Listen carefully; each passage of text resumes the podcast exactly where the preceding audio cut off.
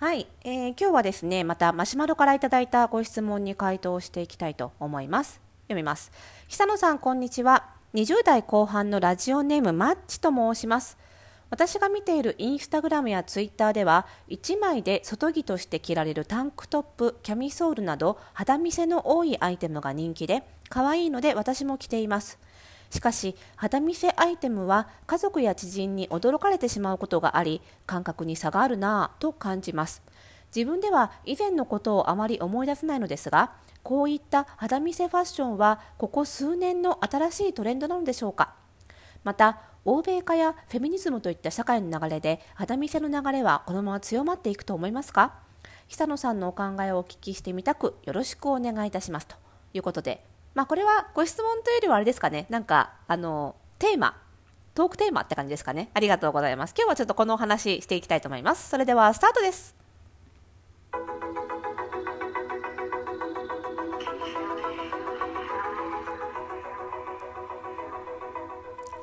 はい、ということで始まりました、おしゃれな呪いを解くラジオ。本日で302回目の配信でございます。えー、この番組ではあなたに巻きつくファッションへの思い込み、イコールおしゃれな呪いをバサバサと解いていきます。服装心理学をベースにおしゃれをもっと楽しみ、自分を変えるコツをお届けしています。お相手はパーソナルスタイリストで、日本服装心理学協会代表理事の久野里沙でございます。本日もよろしくお願いいたします。さあ、連休ですね。なんか、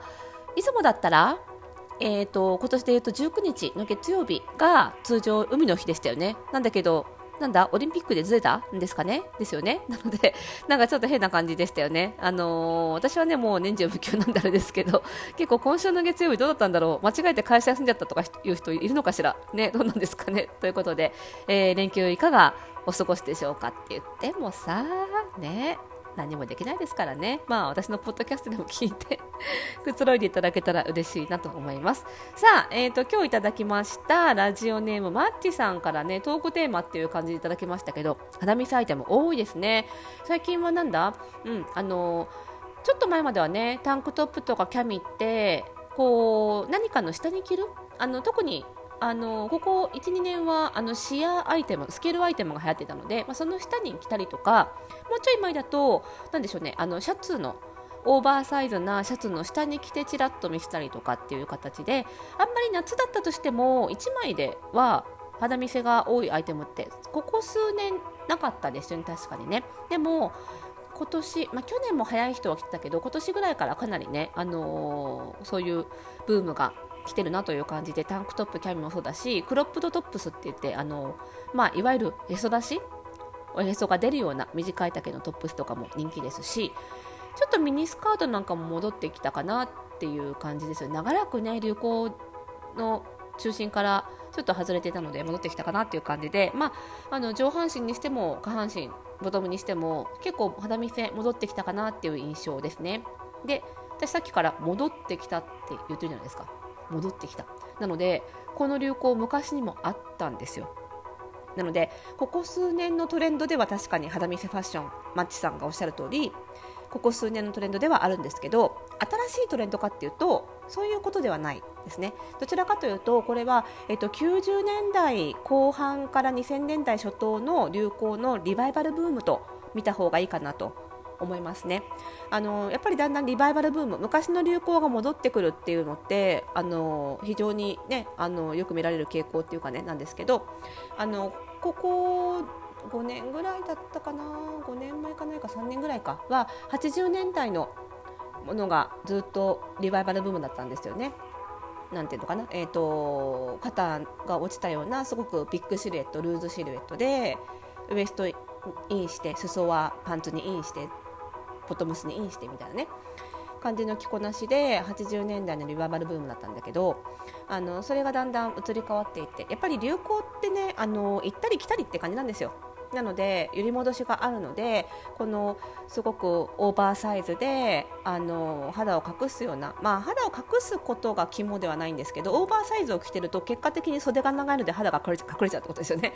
っていうようなものがだんだんだんだんシルエットが細身になっていて洋服がこうちっちゃくなっていくイメージですね。同じ体型は変わってないのにこれまで L サイズを着るのがかっこよかったのが今度 S サイズを着るのがかっこよくなっていくっていう、まあ、そういうそのサイズ感ってこう行ったり来たりなんですよ。大きいのがかっこいいタイトなのがかっこいい大きいのがかっこいい。これをまあ20年から30年ぐらいのサイクルで行ったり来たりします。なのでその大きいものが流行のサイクルが終わって今度小さいもの細身のものに行ってると。結果花見せも流行ってくるっていうことだと思います。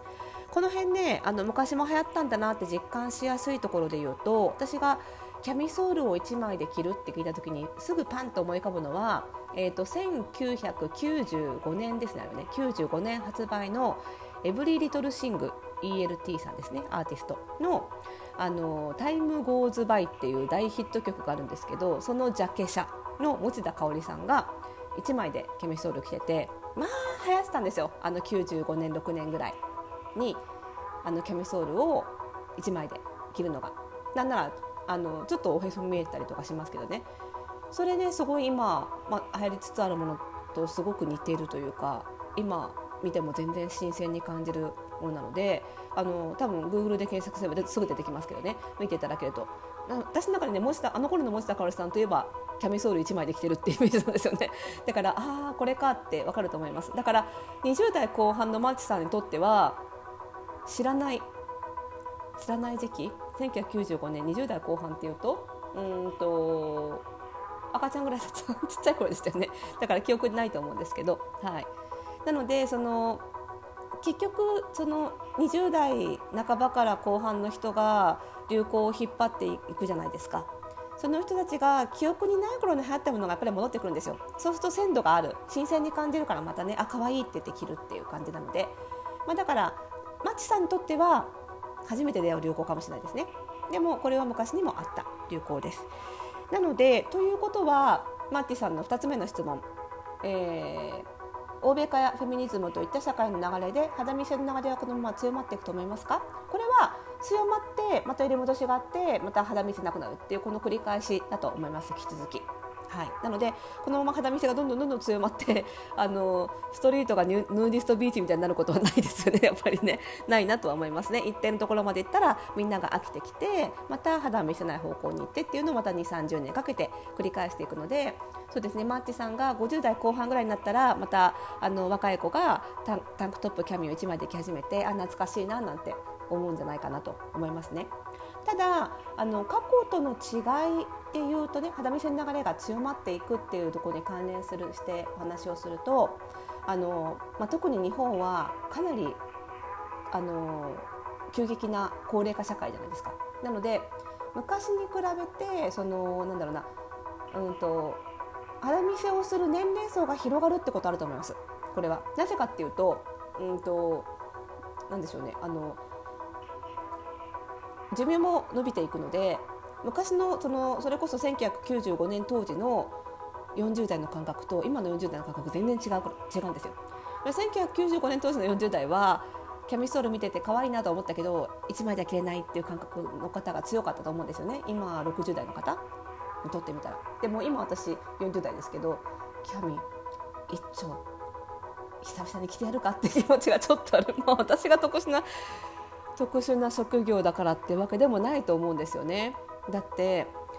95年の当時とね今と比べたらアイドルの平均年齢ってすごく上がってますもん。95年当時やっぱり20代後半になったらもうアイドル卒業しなきゃねっていう感じでしたよ。だけど今全然そうじゃないじゃないですか。グラビアアイドルの、ね、平均年齢もそうですよね。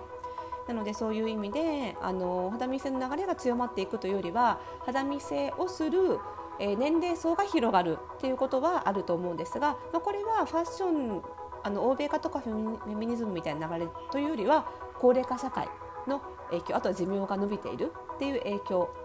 であのかなというふうには思います。はい、なので、まあ、いつになっても肌見せは一定程度流行ったらやっぱりまた入れ戻しがあって戻っていくのでやっぱりあの流行し始めは目が慣れないんですよ。だからやっぱりあの若い方は比較的柔軟性が強いのでパッと取り入れられるけどあのしばらくそのキャミソール1枚着を見てなかった大人はとかもしくは割と保守的な性格の方は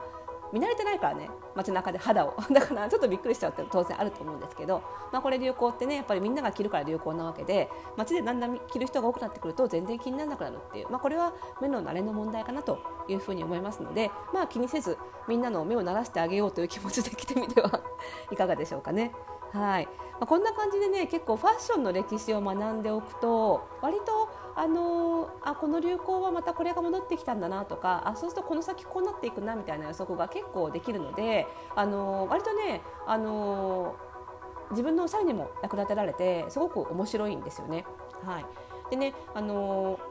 私はあのフォースタイルパーソナルスタイルスクールっていうねスタイリスト養成スクールでその一番初めにファッションの歴史っていうカリキュラムを取り入れてるのもここにあってやっぱり過去にも流行ったことがあるっていうのが分かるとそのこれから流行ってくるものなんだけど過去のそのそれこそさっき言った ELT の持田香織さんとかのジャケ写みたいな過去の着こなしビジュアルに学べることってすごいたくさんあってそこから